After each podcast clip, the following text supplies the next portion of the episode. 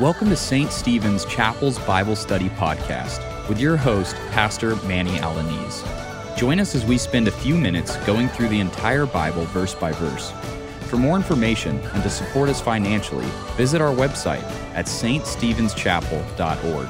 That's Saint S A I N T Stephens S T E P H E N S chapel.org.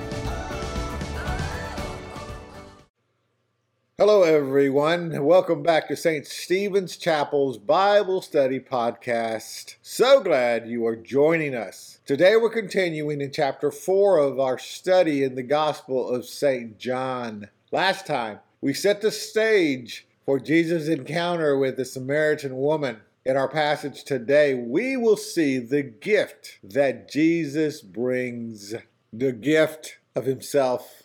Yes, the gift of salvation. Now, before we continue, let us go to our Lord in prayer. O gracious Father, let thy love draw us near to thee, wing us from sin. Grant that our souls may be illuminated by the power of your Holy Spirit as he leads us through this study. In Christ we pray. Amen. Hear ye now the word of the Lord, found in John chapter 4, verses 7 through 15 a woman from Samaria came to draw water, Jesus said to her, Give me a drink. For the disciples had gone away into the city to buy food. The Samaritan woman said to him, How is it that you, a Jew, ask for a drink from me, a woman of Samaria? For Jews had no dealings with Samaritans. Jesus answered her, If you knew the gift of God and who it is that was saying to you, Give me a drink, you would have asked him, and he would have given you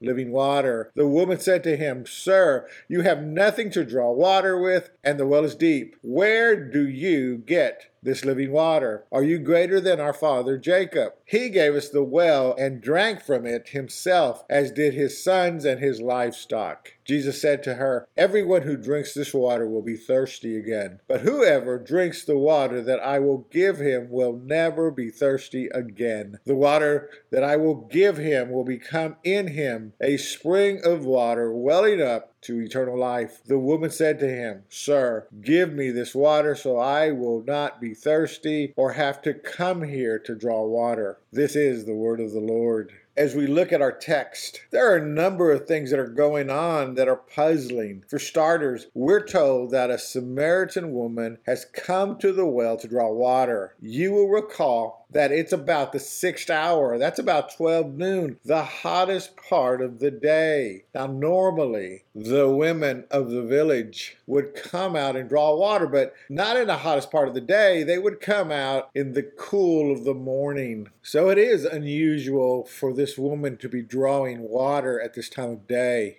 It is also strange that this woman is alone. This tells us a lot about this woman. Her actions indicate that she is intentionally trying to avoid contact with the other women of the village. This also suggests that she felt a sense of shame, probably because this woman has a questionable reputation. Now, notice it is Jesus who initiates contact, saying to the woman, Give me a drink. This action by Jesus is not normal. Why? Well, because during the time that Jesus walked the earth, it was not proper for a man to speak to a woman in public who is not his wife or family member, especially a holy man, not to mention a Jewish holy man with a despised half Jewish Samaritan woman of ill repute. My friends, here we can truly see the love of Christ at work. Yes, thirst prompted Jesus to ask her for a drink, but now more than that, that this encounter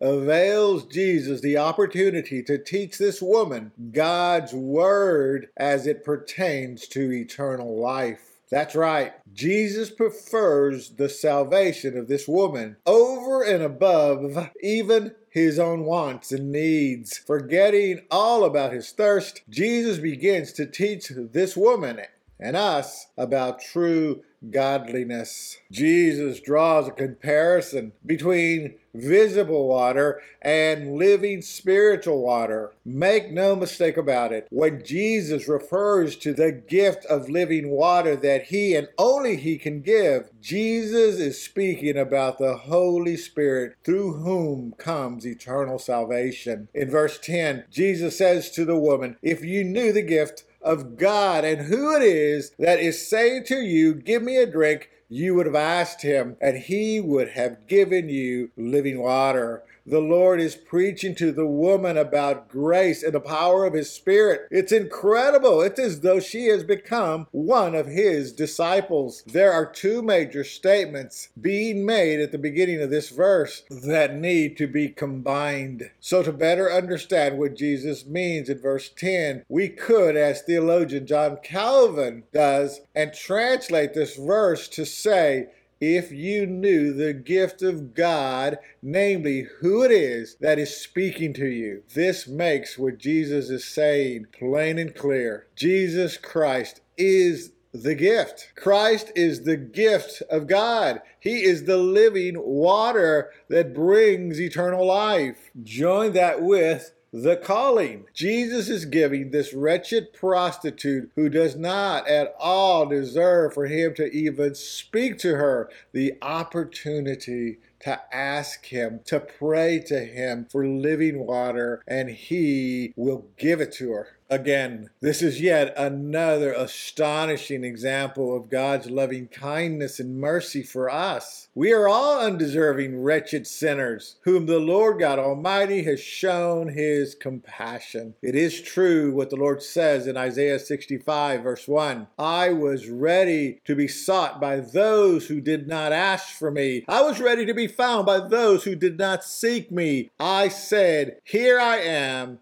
here I am to the nation that was not called by my name. Next, the woman begins to do what the world does when it comes to the gospel message. She starts to mock it, to make excuses, to divert the conversation to something else. We've all heard it, we've all even done it ourselves. So in verse 14, Jesus makes his gift abundantly clear, saying, Whoever drinks of the water that I will give him will never thirst again. The water that I will give him will become in him a spring of water welling up to eternal life. This is the blessing from God through Jesus Christ. It overflows in eternal life. Ah, when the perishable puts on the imperishable, and the mortal puts on immortality, then shall come to pass the saying that is written Death is swallowed up in victory. Oh, death, where is your victory? Oh, death, where is your sting? Unfortunately, the woman at this point still does not believe in the promises of Christ, nor is she acknowledging his authority. So, in her unbelief, the gift of salvation is not permitted to enter her. My friends, we are out of time. But how often have you heard or seen this happen? People rejecting Jesus, the gift of God for eternal salvation because of their unbelief. You must be born again. Born from above, yes, born of the Holy Spirit. There's the question for you, for all of us. Do you believe in Christ? Do you believe